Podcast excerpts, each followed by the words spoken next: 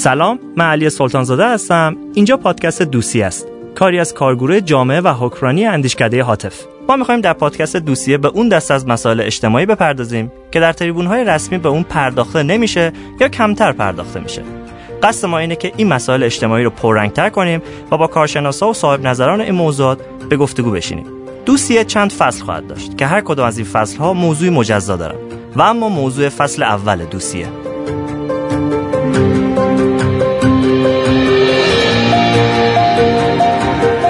در جریان انتخابات ریاست جمهوری سال 96 شاهد این بودیم که خیلی از گروه ها و چهرهای معروف جامعه افراد رو به شرکت در انتخابات دعوت کردند. اما بعد از انتخابات یه مسئله مهمی گم شد. چرا با اینکه خیلی از این چهرهای مختلف سیاسی، علمی، فرهنگی، هنری، ورزشی و غیره و غیره به شرکت توی انتخابات دعوت کردند 27 درصد جامعه ایران توی انتخابات شرکت نکردند. آیا این به این معنیه که 27 درصد جامعه ایران نماینده در هیچ یک از گروه ها و چهرهای مشهور جامعه ندارند؟ و در نتیجه این گروه ها و چهرهای مشهور دیگر دارای مرجعیتی برای این درصد از جامعه نیستند؟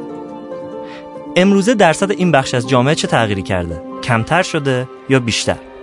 ما چهار قشر رو توی جامعه ایران شناسایی کردیم که دارای مرجعیت فکری و فرهنگی برای حداقل بخشهایی از جامعه ایرانی هستند و می‌خوایم در مورد جایگاه اجتماعی این چهار قشر و نقش دولت توی جایگاه اونا سخن بگیم.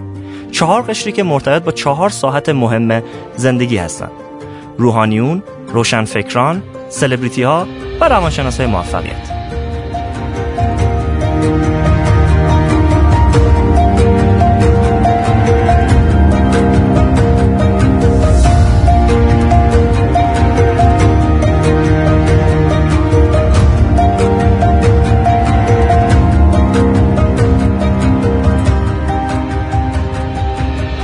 بیژن عبدالکریمی در کتاب ما و جهان نیچه اینطور ادعا می‌کنه که عصر ما عصر نیچه ایه عصر نیچه یعنی دورانی که جهان بی متافیزیک شده و همه نظام های ایدئولوژیک و آرمان ها و ارزش ها فرو پاشیدن عبدالکریمی سقوط شوروی رو هم به عنوان نشونه از ظهور این جهان می‌بینه.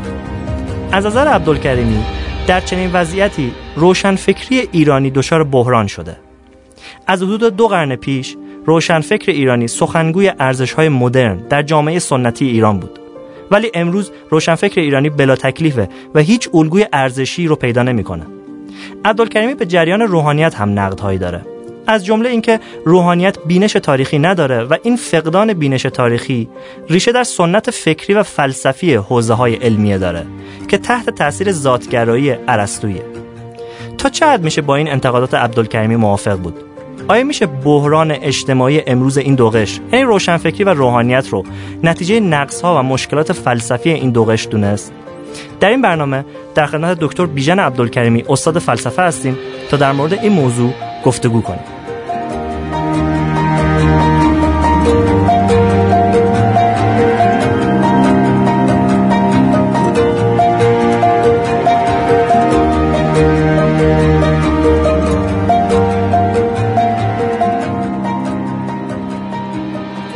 آقای دکتر خیلی ممنون که دعوت ما رو پذیرفتین و به این برنامه تشریف آوردین.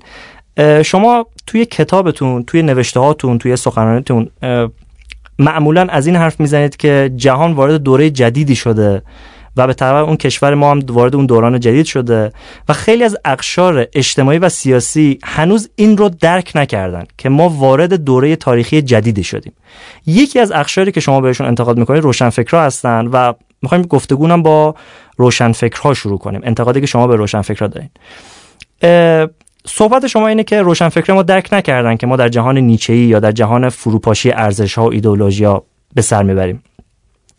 سوال من اینه که آیا بعضی از این روشنفکرها رو وقتی تو دهه های اخیر نظریاتشون رو نگاه می‌کنیم با توجه به تغییراتی که توی نظریاتشون دادن آیا نمیشه گفت که اتفاقا بوی این رو میده حرفاشون که همسوی با شما هستن و درک کردن که ما در چه جهانی هستیم که نظریاتشون انقدر تغییر دادن. خب قبل از هر خدمت شما به همه همکاراتون و همچنین اندیشکده خاطف به دلیل دعوتی که از من به اول آوردن سپاس گذارم واقعیتش اینه که وقتی از جریان روشنفکری صحبت می‌کنیم از طیف بسیار بسیار گسترده صحبت می‌کنیم. و وقتی ما می‌خوایم راجع پدیده روشنفکری در ایران صحبت کنیم قاعدتا در یک کلیتی داریم روشنفکری رو می‌بینیم و یک چشمانداز خاصی روشنفکران رو در کلیتش مورد تحلیل قرار میدیم. و طبیعه که وقتی یک پدیده رو از کلیت در به اعتبار کلیتش نگاه می‌کنید ممکنه پاره از جزئیات قربانی بشه. این در مورد همه پدیدارها این حکم صادقه. ولی به طور کلی نقد من نقد روانشناسانه یا فردگرایانه به روشنفکرامون نیست. من در تحلیل خودم جریان روشنفکری به طور عام رو در نظر گرفتم. حرف من اینه که جریان روشنفکری در سراسر جهان در واقع دچار بحرانه و بی تردید این بحران بر روی روشنفکران ما هم اثر گذاره این تحلیل من مبتنی یک مفروض بزرگ دیگه است و اون اینکه با ظهور مدرنیته تکوین تاریخ واحد جهانی شدت و هدت پیدا کرد. و در این پنجاه سال اخیر با تحولاتی که در عالم تکنولوژیک صورت گرفته و با ظهور شرایط پست مدرن باز هم سرعت تکوین تاریخ واحد جهانی بیشتر بیشتر شده. این سخن به این معناست که ما در روزگاری زندگی می‌کنیم که تاریخ هیچ یک از جوامع رو نمی‌توانیم مستقل از تحولاتی که در کل سیاره کره زمین صورت می‌گیره که به هژمونی غرب هم هست در واقع نادیده بگیریم. به حال من معتقدم که با ظهور شرایط پست مدرن و خروج از شرایط مدرنیته متقدم و ورود به شرایط متأخر شرایط فرهنگی متافیزیکی جهان کاملا دگرگون شده و روشنفکر ایرانی نیز نمی‌تواند از این شرایط به دور باشه. این حرفی که یکی از ویژه‌ای که شما میگید در توصیف جهان نیچه یا وضعیت پست مدرن اینه که دیگه دوره فراروایت ها گذشته. ما دیگه فراروایت هایی رو نداریم. مثل فراروایت هایی که مارکسیسم ارائه می‌داد یا مسیحیت ارائه می‌داد یا شاید جدیدا داروینیسم ارائه می‌داد.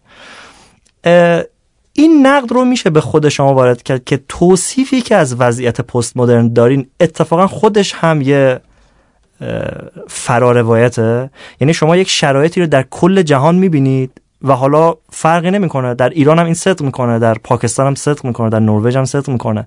و گویی که تفاوتی نیست بین تاریخ های این جوامع اقشار مختلفی که تو این جوامع وجود داره. ببینید فکر می‌کنم دو تا مفهوم خلط شد. اینکه ما بتوانیم یک سیستم متافیزیکی یا سیستم الهیاتی رو پیشنهاد بدیم یا به واسطه سیستم های متافیزیکی اونتولوژیک و دینی که در جهان وجود داشته یک سیستمی رو عرضه بکنیم یا برش تأکید کنیم که تمامی پدیدارهای جهان رو بتواند تفسیر بکند. این یک مسئله است که شرایط پست مدرن و همه متفکران پست مدرن به معنایی در واقع پایان این فراروایت ها رو در واقع اعلام کردن. اما اینکه کسی مدعی بشود اینکه کسی مدعی بشود دیگه ما در روزگاری زندگی می‌کنیم که به واسطه تحولات تکنولوژیک در واقع به گفته مکلوهان جهان به یک دهکده جهانی تبدیل شده. و اینکه دیگه ما مثل گذشته سنن تاریخی مستقل از هم نداریم. اینکه در یک گوشه ای از جهان هندی ها زندگی می‌کنن در یک گوشه دیگری از جهان خاور دورها چینی ها ژاپنی ها در یک دوره مثلا در یک قسمت دیگری اعراب یا مسلمانان و اینها مستقل از هم باشند. اینکه امروز شرایط اقتصادی و شرایط تکنولوژیک. به نحوی است که زندگی ماها به هم پیوند خورده. مثلا من ایرانی برای اینکه بفهمم سر کوچه خودم در واقع چه فیلمی داره اکران میشه رجوع به سیستم جهانی می‌کنم به شبکه جهانی می‌کنم و یا از تبلیغاتی که مثلا مرکزش در لس آنجلس تبلیغ فیلم سر کوچه من میشه. این در واقع یک پدیده دیگه است. این جهانی شدن رو نباید با بیان فراروایت یکی بکنیم. اونجا در واقع یک احکام هنجاری برای فهم جهان توصیه میشه و اینجا ما داریم تحولاتی که در این چند سده اخیر با ظهور مدرنیته و بعد به دنبال تحولاتی در حوزه آیتی و تکنولوژی ها صورت گرفتن. این رو توصیف می‌کنیم. در واقع بیان یک ایدولوژی نیست بیان یک سیستم نیست. بیان اقتصادی است که در واقع اتفاقی است که در جهان افتاده. مثل میگم اقتصاد امروز جهانیه. یعنی ما نمی‌توانیم صرفا به واسطه اقتصاد داخلیمون خودمون رو تکافو کنیم. ما باید نفت بدیم به خیلی چیزهای دیگه بگیریم. یک نوع ترابط بین ملل مختلف وجود داره. این با اون مسئله متانریشن فراروایت بسیار متفاوته. یعنی مثلا ما توی مارکسیست با این با این گفته روبرو میشیم که آقا شما تمام این ظواهر فرهنگی و دینی و اینها رو بذارید کنار. تمام تاریخ با تمام ظاهر گوناگونی که داره مثلا مبارزه طبقاتیه فرق می‌کنه با این ادعای شما که امروز هم این سنت ها با تمام یگانگی که دارن همشون در ارتباطه و ما اینجا دوباره با یه سقوط ارزش ها رو بریم. یعنی این سقوط ارزشه که شما میگید به عنوان فراروایت پس اینو در نظر نمی‌گیرین شما. یعنی با مشابه مبارزه طبقاتی که مارکسیستا ادعا می‌کردن. نه ببینید یک نکته بسیار بسیار درستی در فرمایش شما وجود داره که من بارها بارها تکه کردم. و اون رابطه متقابل و دیالکتیک تاریخ های محلی و تاریخ جهانی یعنی ما با دو خطر مواجه هستیم. یکی اینکه خودمون رو مستقل از جهان ببینیم. این خطایی خطایی است که معمولا سنتگرایان ما می‌کنن حوزویون ما می‌کنن. یعنی اصلا فهمی از تحولات جهانی یا ندارن. بعضی از بومیگرایان استفاده بله بله. عمدتا بومیگرایان ما در واقع کسانی هستن که در نهله سنتگرایان به معنای عام کلمه قرار داره. اینکه شما سوبژه ایرانی رو مستقل از سوبژه جهانی در نظر بگیرید خطای بزرگ تاریخی است. خطر دیگه ای که شما روش دست می‌گذارید و اون تذکار این امره که آیا اینکه ما صرفا به تاریخ جهانی نظر بکنیم و مشخصات بومی خودمون رو نادیده بگیریم؟ آیا این یک خطر نیست؟ این دقیقا همون نکته است که من بارها بارها در سیاه مشقای خودم بهش تأکید داشتم. بحث بر سر در واقع فهم رابطه متقابل شرایط بومی و شرایط جهانی. آره توی توی نوشتهاتون شما بارها اشاره می‌کنید متفکرم اسم میارین و همیشه تحت عنوان مدرنیست ها از اینها انتقاد می‌کنید که گویی که کل وضعیت ایران رو در تاریخ جهانی حل کردن. چرا چرا من روی این یه خورده پافشاری می‌کنم؟ از این جهت که یعنی یه سوال دیگه هم پس ذهن من هست. اینکه شما یه انگار که یک نقشه رو جلوی خودتون می‌بینین که در یک طرف این نقشه روشنفکرها هستن یک طرفش روحانیت هست یک طرفش قدرت سیاسی هست و تقریبا شما تو نوشتهاتون از همه این نقشه دارید انتقاد می‌کنید. یعنی نقد اصلیتون هم اینه که وضعیت فعلی ما رو درک نکردن. به این دلیل من رو اون فراروایت پافشاری می‌کنم به خاطر اینکه شما مشخص نمی‌کنین که شما کجای این نقشه قرار دارید. آیا شما در حوزه روشنفکری خودتون تو جزء قشر روشنفکری قرار می‌گیرید یا نزدیک به قدرت سیاسی هستید یا یا نه جای دیگه هستید. چرا این سوال رو من فکر می‌کنم که باید پاسخش رو از شما بشنوم؟ به خاطر اینکه شما یک صورتبندی کلی دارید از وضعیت ما ارائه میدین و اینکه جایگاه امروز شما هم دیگه به عنوان یک فرد صرفا دانشگاهی نیست که فقط صداش درون دانشگاه باشه. صدای شما از دانشگاه اومده بیرون. به من فکر می‌کنم که توی این پازل باید جایگاه شما معلوم باشه. و این فراروایت هم از این جهت هی میگم که چون یکی از نقدهای شما به روشنفکران ما همینه که اونها هم هی غرق در فراروایتن. اگر شما جزء جریان روشنفکری قرار بگیرید گویی که این فراروایت انگار که دامن شما رو هم می‌گیره. این رو اگر ببینید اینکه من کجا هستم اینکه من آیا تعلق به جریان روشنفکری دارم و حتما تمام مسائلم رو باید چشمانداز روشنفکری ببینم و یا تعلق خاطری دارم که حتما از جریان روشنفکری در برابر قدرت سیاسی یا سنتگرایان دفاع کنم یا نه. من جزو سنتگرایان هستم. و بس لذا یک تعلق قشری گروهی جناهی طبقاتی دارم که حتما باید از سنتگرایان در برابر روشنفکران دفاع کنم. یا اینکه من تعلقی به قدرت سیاسی دارم. حالا این تعلق می‌تونه سلبی باشه یعنی در مقام اپوزیسیون قدرت سیاسی یا در به صلاحت چشمانداز ایجابی باشه و من خودم رو طرفدار قدرت سیاسی می‌دونم. واقعیتش اینه که من دانش آموخته فلسفه هستم.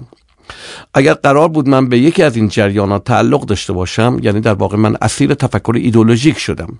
ایدولوژی من و منافع سیاسی و اجتماعی و گروهی من حکم می‌کنه که در واقع دائما از یک جریان دفاع کنم و به جریان دیگه حمله بکنم. اما من چنین جایگاهی رو برای خودم به اصطلاح به رسمیت نمی‌شناسم. من یک معلم فلسفه هستم. آنچه که من بهش تعهد دارم واقعیت هاست پدیدار هاست.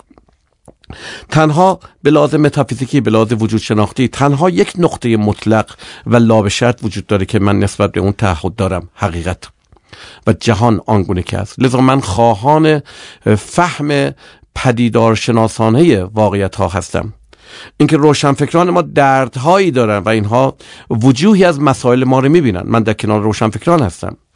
اینکه قدرت سیاسی ما پاره از مسائل رو به درستی و بهتر از روشنفکران ما می‌فهمه. من در کنار قدرت سیاسیمون هستم. اینکه قدرت سیاسی ما نتوانسته از سوبژه مدرن رو بفهمه نتوانسته درکی از جریان روشنفکری داشته باشه. قاعدتا من ناقد قدرت سیاسی کشورم هستم. اینکه قدرت سیاسی ما در صحنه بین المللی یک شاهکار خلق کرده و این رو روشنفکران درک نمی‌کنن. من از قدرت سیاسی در برابر روشنفکران دفاع می‌کنم. اما اینکه قدرت سیاسی ما در صحنه خارجی بهتر از صحنه داخلی عمل کرده و در صحنه داخلی بسیار بسیار بد عمل کرده. لذا من نمی‌توانم صرفا به خاطر اینکه قدرت سیاسی کشورم در صحنه بین المللی خوب عمل کرده نقطه ضعفایی رو که در صحنه داخلی داره نادیده بگیرم. به حال فرد فرد انسانی نسبتهای گوناگونی با جهانش داره و این فرد عوام یا فرد اهل ایدولوژیک یا فرد وابسته به نظام های تئولوژیک است که همه چی رو در یک چارچوب خیلی محدود می‌خواد به صلاح تبیین بکنه. اما من معتقدم که نه جهان وسیتر از اونه و من به نفس پدیدارها به واقعیتها همان گونه که هست میکوشم تقرب بجویم. حالا موفقیت یا عدم موفقیت من یک بحث دیگه است. اما به حال این روی کرده منه که من به خود پدیدارها آنگونه که هست تعهد دارم. نه به ارزش های پیشینی و متقدم خودم. و این ایدولوژی است. این نقطه انصداد تفکر است که شما از ارزش های اجتماعی و گروهی خودتون به سوی واقعیت ها برید. من میکوشم واقعیت ها رو به صلاح رید آف بکنم نه اینکه رید آوت کنم. من میکوشم ندای پدیدارها رو بشنوم. نمیکوشم در واقع حرف تو دهن پدیدارها بذارم. این نکته.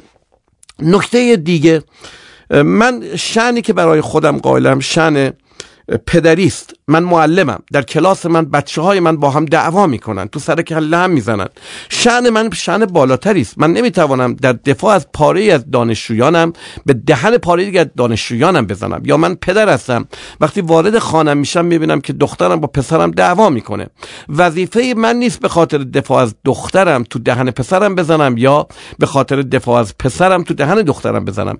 آرزوی من در مقام یک معلم آرزوی من در مقام یک پدر اینه که به فرزندانم یاد بدم که فرزندانم درون یک خانواده چگونه باید با هم زندگی کنیم. و جای یک چنین گفتمانی رو من در کشور خالی می‌بینم. یعنی در واقع همه و همه در واقع یک طرف نزاع هستن و این کشمکش و این شکاف اجتماعی رو دائما چه اپوزیسیون و چه پوزیسیون؟ چه کسانی که مخالف قدرت سیاسی هستن و چه کسانی که از گفتمان انقلاب و گفتمان انقلاب گفتمان قدرت سیاسی دفاع می‌کنن؟ این شکاف اجتماعی رو دائما دارن دامن می‌زنن که به هیچ وجه به صلاح زندگی این خانواده نیست به نفع منافع ملی دیگر نیست. نکته دیگری که معمولا خط خیلی از صاحبان اندیشه در این کشور درک نمی‌کنن بعد از کانت فلسفه حالت استعلایی داره. یعنی فیلسوف کسی نیست که بیاد بگه خدا هست یا خدا نیست. فیلسوف کسی است که در یک مقام transcendental قرار می‌گیره و در مورد نزاع دو طرف تز و آنتی‌تز می‌اندیشه. دیگه بعد از کانت شما فیلسوفی مثل هگل رو دارید. در بالای تاریخ فلسفه وامیسه و کل جریان تاریخ متافیزیک رو تحلیل می‌کنه. شما فیلسوفی مثل نیچه دارید. و او کل تاریخ فلسفه کار کل تاریخ متافیزیک رو تحلیل می‌کنه. یا متفکری مثل هوسر رو دارید یا متفکری مثل هایدگر رو دارید. متاسفانه این موضع ترانسندنتال که به فلسفی هم ظهور پیدا کرده به واسطه خیلی ها درک نمیشه و حتی من در پاری از گفتگوها با برخی از بزرگان فرهنگی این کشور یا بهتر بگم سلبریتی های فرهنگی این کشور من رو متهم به نوع غرور می‌کردن نوعی خودخواهی می‌کردن که خودش رو در موضع بالا میشونه. خب این ناشی از اینه که عزیزان من در میان روشنفکران و بعضی از سلبریتی ها که بیشتر به شبه فلسفه می‌پردازن اساسا درکی از ظهور فلسفه استعلایی در تاریخ فلسفه جدید ندارن.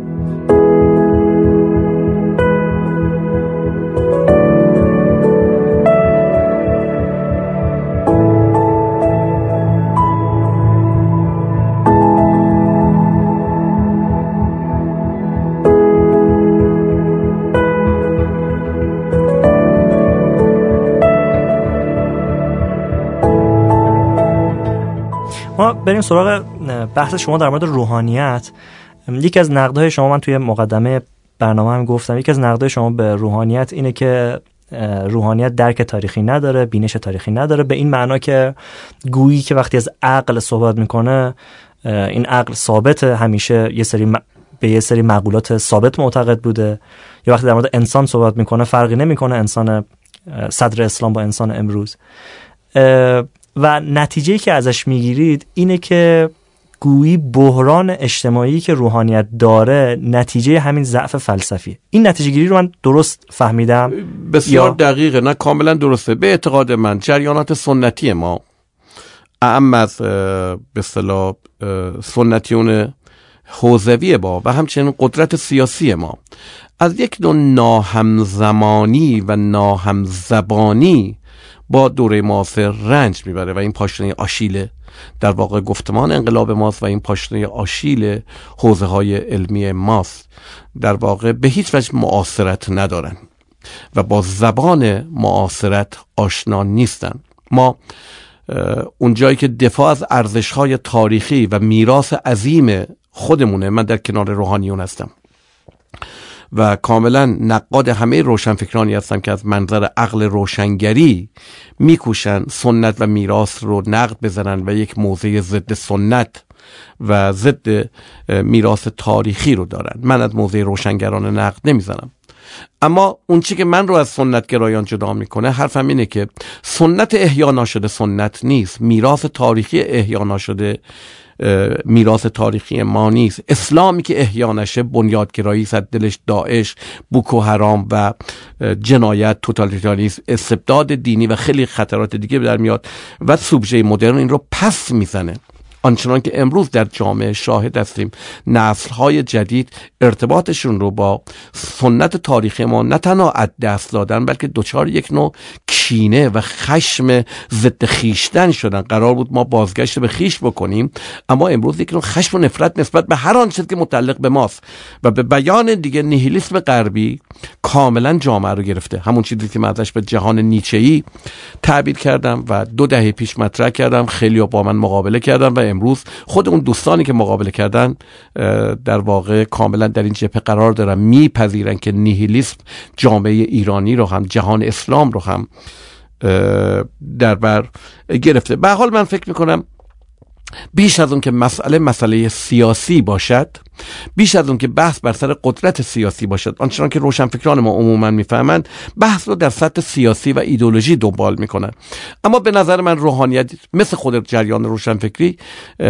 دو گروه اجتماعی هستن که باید اولا و به ذات اونها رو به منزله که امر اپیستمیک به منزله که امر معرفتی فهمید. روشنفکران ما تعلق خاطر عمدتا نه همه عمدتا شیفته عقل مدرن هستند و از منظر عقل مدرن سنت رو نقد می‌زنن و سنتگرایان ما در واقع در سنت تاریخی ما خانه کردن و از اون منظر با دنیای جدید مواجهه دارن.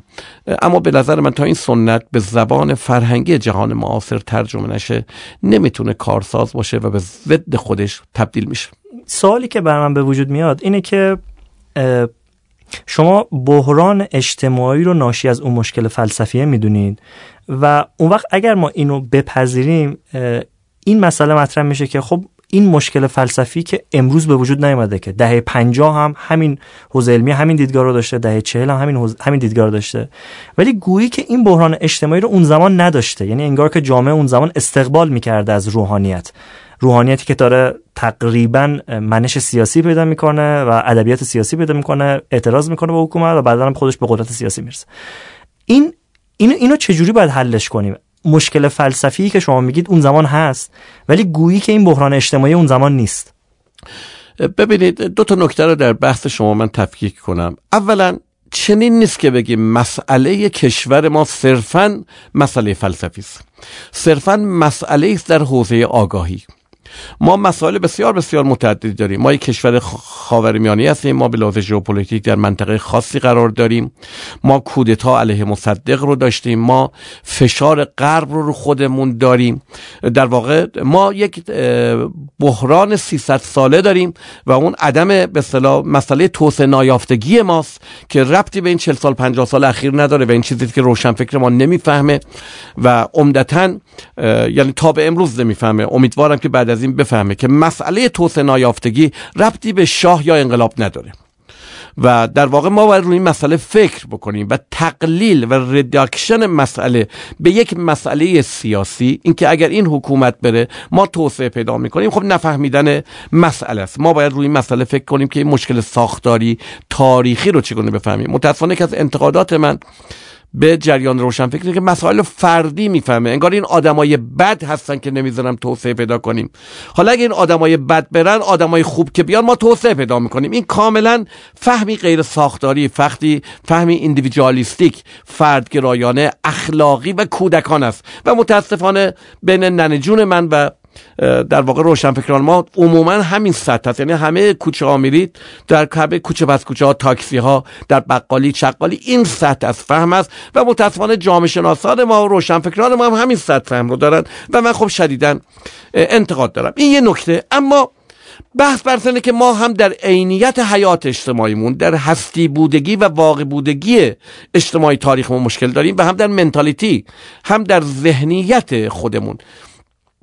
حرف شما کاملا درسته. ببینید چنین نیست که ما مشکلی نداشتیم امروز این مشکل پیدا شده. مثلا روحانیتی مشکل نداشت بعد انقلاب پیداش. نه.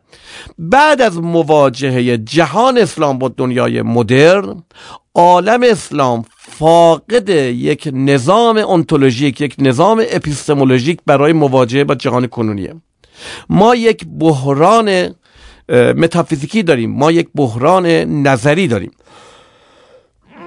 اما قبل از انقلاب این بحران رو داشتیم.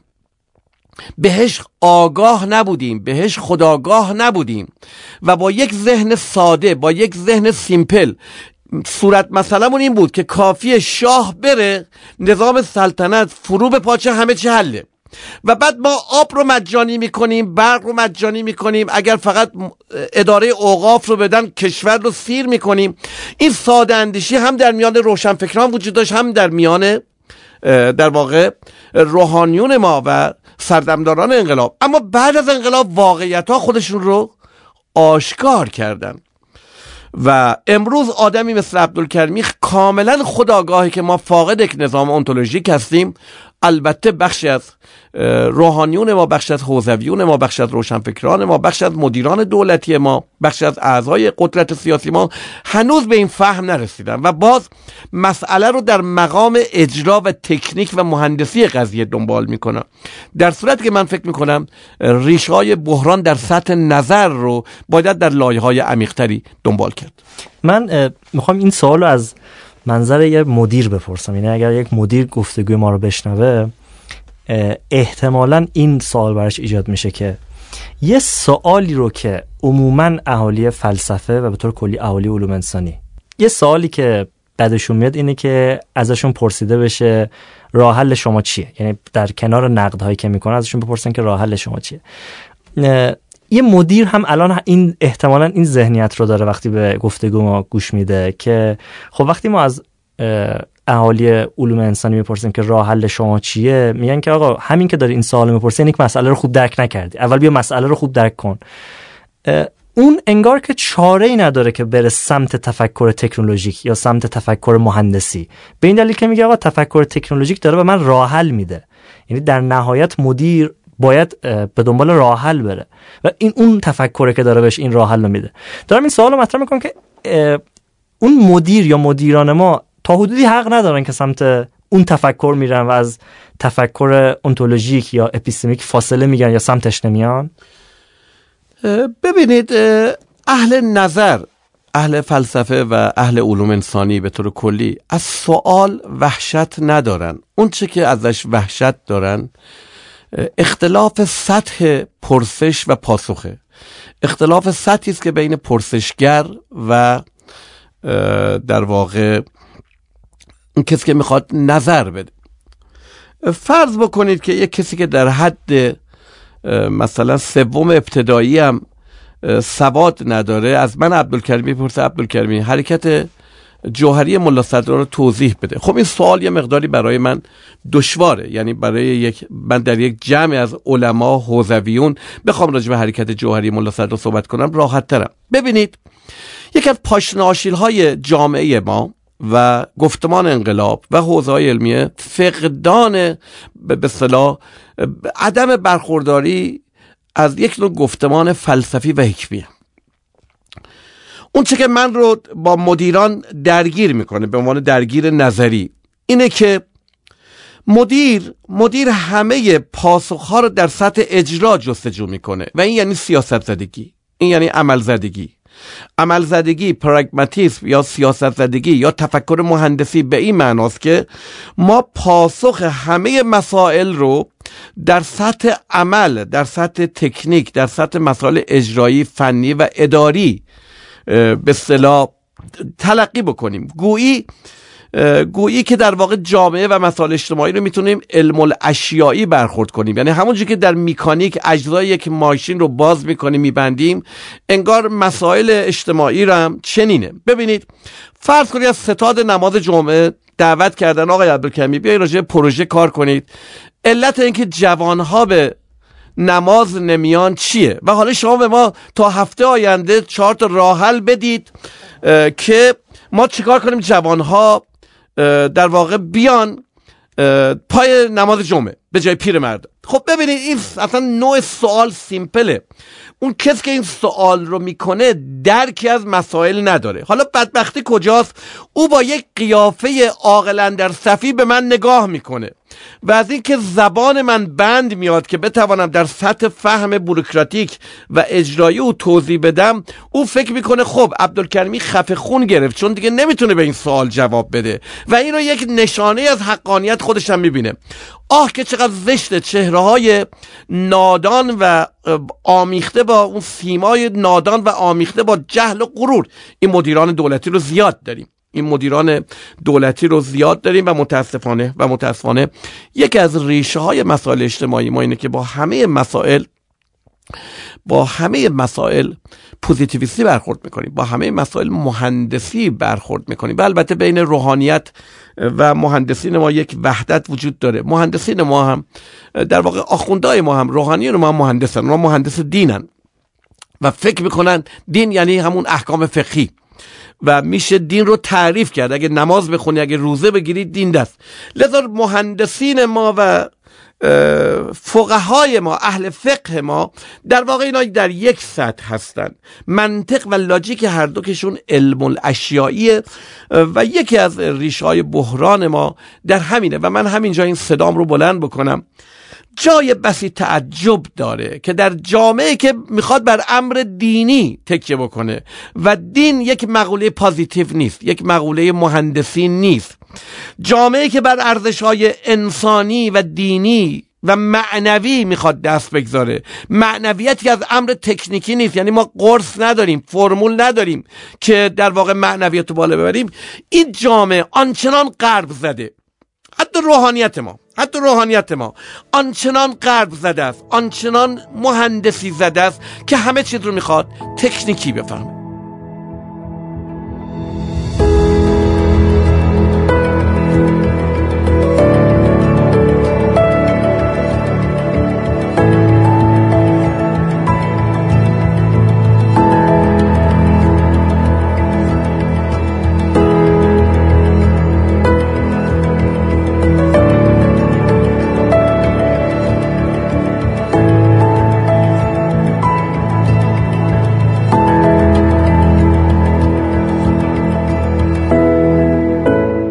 شما چون توی نوشتهاتون از این دفاع می‌کنید همیشه که بین روشنفکران و روحانیت ما باید گفتگو شکل بگیره و باید درک متقابل شکل بگیره و همچنین با قدرت سیاسی من همین سوال رو می‌خوام از خود شما بپرسم.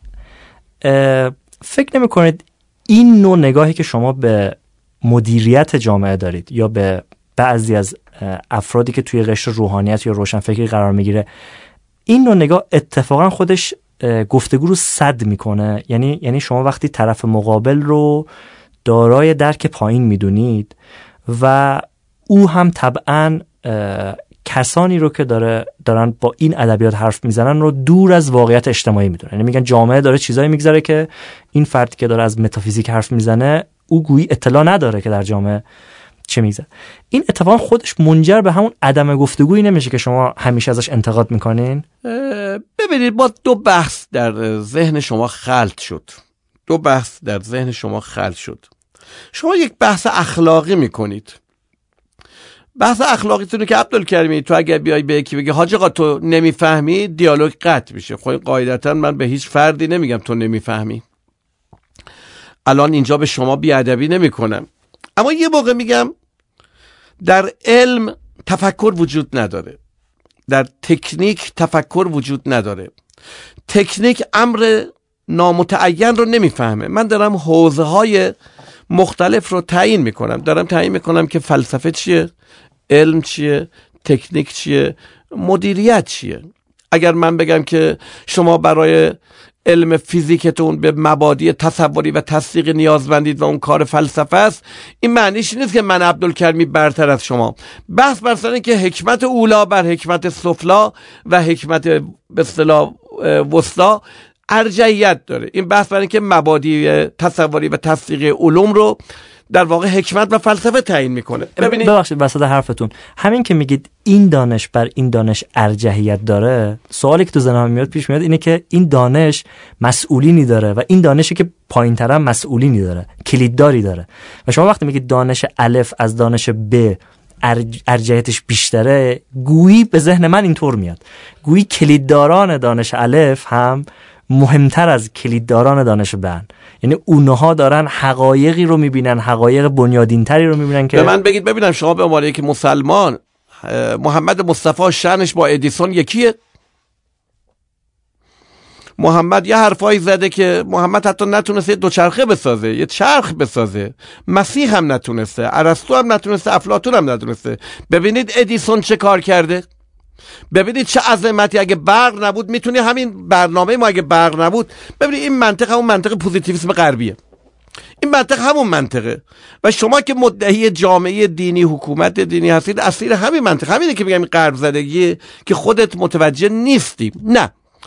بحث من نیست که متولیان این علوم بر متولیان آن علوم برتری دارند بحث بر سر اینه که نوعی خداگاهی است که از بسیار از آگاهی ها غلبه داره. این که من به پرسش های بنیادین میاندیشم به قول توماس آکویناس کمی اندیشیدن به پرسش های بنیادین هزار هزار برابر بر خیلی از اندیشیدن به مسائل غیر بنیادین اهمیت داره.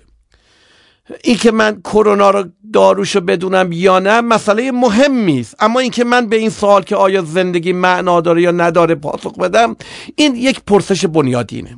و این هم سطح در واقع پرسش های فنی و تکنیکی نیست. همه مهندسان همه مدیران همه سیاستمداران همه فقها همه مشتهدین همه بازرگانان اینا مثل بازیکنهای فوتبال هستن.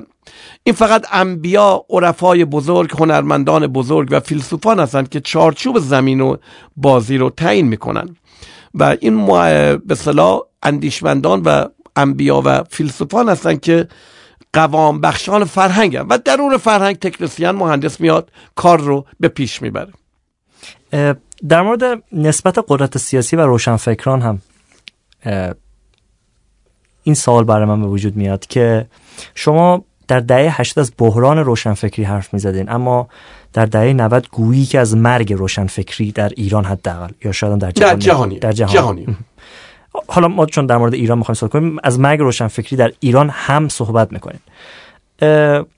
در دهه 80 شما توصیهتون به قدرت سیاسی این بود که باید صدای روشنفکران رو بشنوه. به این دلیل که روشنفکران می‌تونن مشروعیت بیارن برای قدرت سیاسی. در دهه 90 خود شما دارید میگید که روشنفکری داره میمیره. امروز هم آیا قدرت سیاسی رو دعوت می‌کنید که صدای روشنفکری رو بشنوه؟ و اصلا چرا باید بشنوه؟ حالا که دیگه یه موجودی که داره میمیره. نه ببینید باز بحث به دو اعتبار مختلفه. وقتی من از پایان جریان روشنفکری یا از مرگ جریان روشنفکری صحبت می‌کنم به این معناست که چون نظام های متافیزیکی متلاشی شده چون ما در روزگار جدید با به قول جیانی واتیمو با انتولوژی های در هم شکسته یا در هم شکستگی انتولوژی به اصطلاح مواجه هستیم یعنی ما هیچ سیستم متافیزیکی مورد اعتمادی نداریم که بتونیم جهان رو بر اساس اون تبیین کنیم. یعنی امروز دیگه کمتر کسی وجود داره که بگه من یک تومیست هستم و از چشمانداز تومیستی می‌خوام جهان ببینم. من اسپینوزایی هستم. من کانتی هستم. من مارکس مارکسیست هستم. یا حتی من مسلمانم.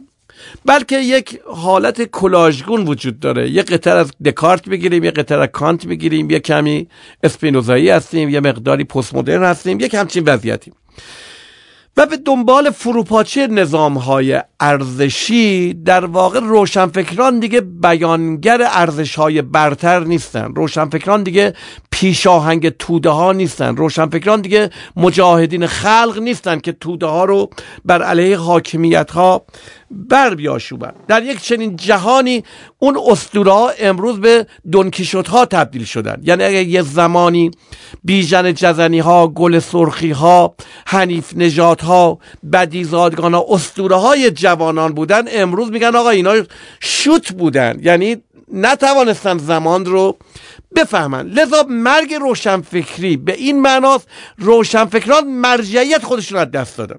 چنان که امروز روحانیت هم دیگه مرجعیت گذشته رو نداره.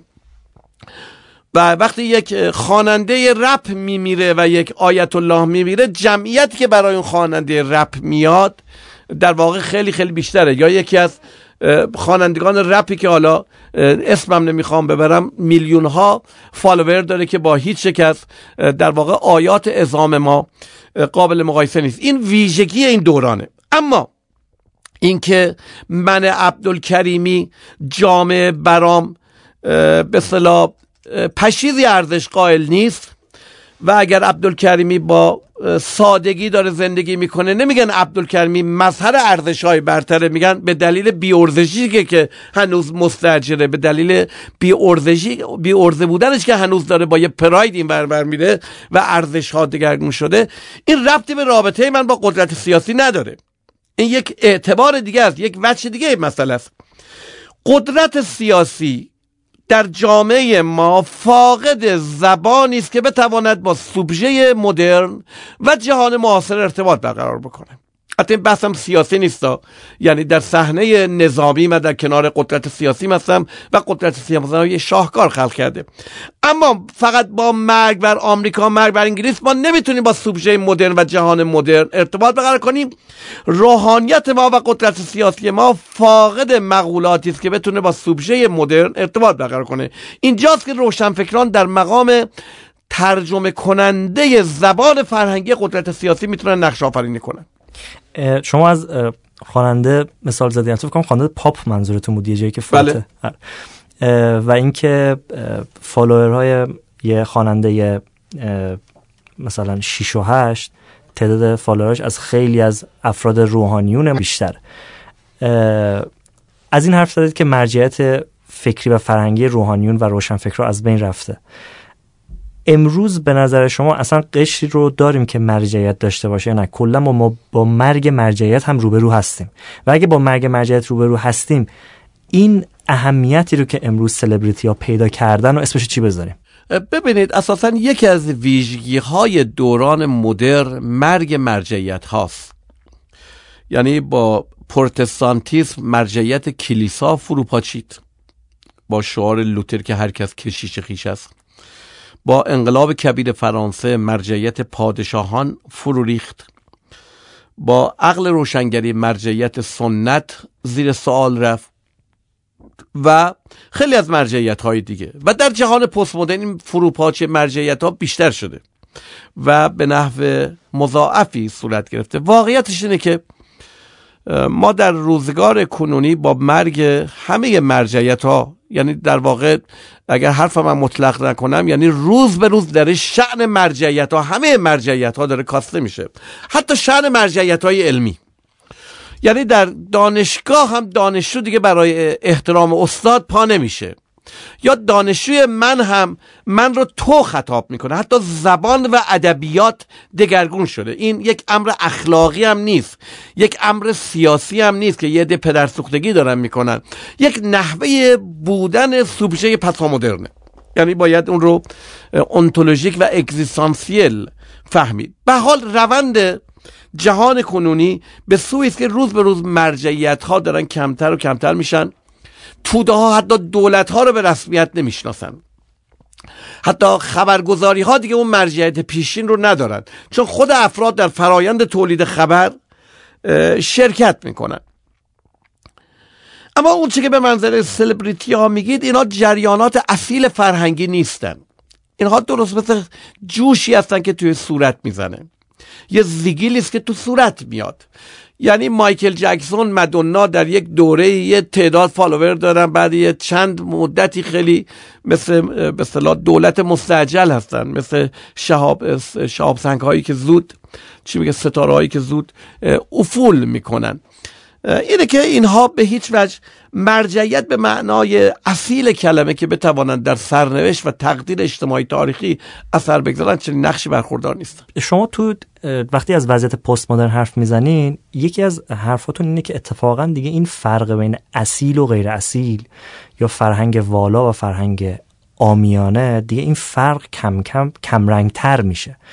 ولی وقتی دوباره برمیگردیم رو بحث سلبریتی انگار که شما دوباره دارید با ادبیات جهان پیش نیچه ای صحبت می‌کنید. یعنی از فرق بین اصیل و غیر اصیل صحبت می‌کنید و سلبریتی رو اتفاقا غیر اصیل می‌دونید.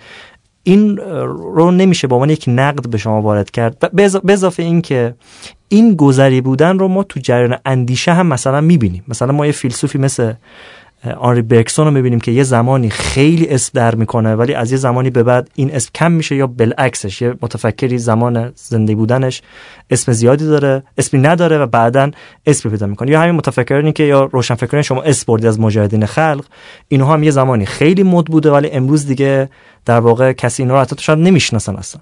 آیا همین شباهت نیست بین سلبریتی ها و اتفاقا جریان اندیشه؟ ببینید دو بخش بکنم باز پرسش شما رو. بخش اول تو بود که آیا عبدالکمی تو دچار تعارض نیستی. از یک طرف معتقدی که جهان کنونی در واقع فرق بین امر اصیل و امر غیر اصیل فاصلهشون و شکافشون فرو میپاچه و دیگه فاصله ای نیست. دانشجویی به من می‌گفت که اگر حسین ابن علی برای تو الگوه برای من مایکل جکسون. چه فرقی وجود داره؟ اون اونطوری خاص زندگی کنه این اینطوری خاص زندگی کنه. این یک شیوه زیسته اون یک شیوه زیسته. من دارم خبر میدم. من دارم گزارشگری می‌کنم که در جهان کنونی و در میان نسلهای جدید به طبع شرایط جهان کنونی ما با مرگ ارزش ها با فروپاشی ارزش ها با فرو ریختن همه نظام های ارزشی و اخلاقی روبرو هستیم. این دارم توصیف می‌کنم. اما من متعلق به جهان مدرن نیستم. من متعلق به جهان مدرن نیستم. من هنوز به زیست جهان سنت تعلق دارم. کیرگکور در قرن 19 در اوج عصر روشنگری گفت می‌خواهم با مسیح معاصر باشم. بی تردید جهانی که من درش به عنوان یک دازاین به عنوان یک انسان زندگی می‌کنم من از جهان مدرن وحشت دارم. من این به این معنا نیست که من به عقب برمیگردم. نه من در عالم مدرن زندگی می‌کنم اما پسا مدرنیست نیستم. من توصیف می‌کنم اما تایید نمی‌کنم. و میکوشم در برابر این جریان مقاومت کنم. به همین دلیل من دچار تعارض نیستم. در نظام در عالم من و در نظام فکری من بین امر مسیل و غیر اصیل تفاوت وجود داره. من نمی‌توانم بین شعر حافظ و مثلا با اون کسی که می‌گوید نمی‌دونم چرک پیراهان عشق خیش چرک پیراهان قلب خیش را با شامپوی عشق تو می‌شویم. بگم این دوتا یکیه یه شعره اونم یه شعره. نه مزخرف این حرف.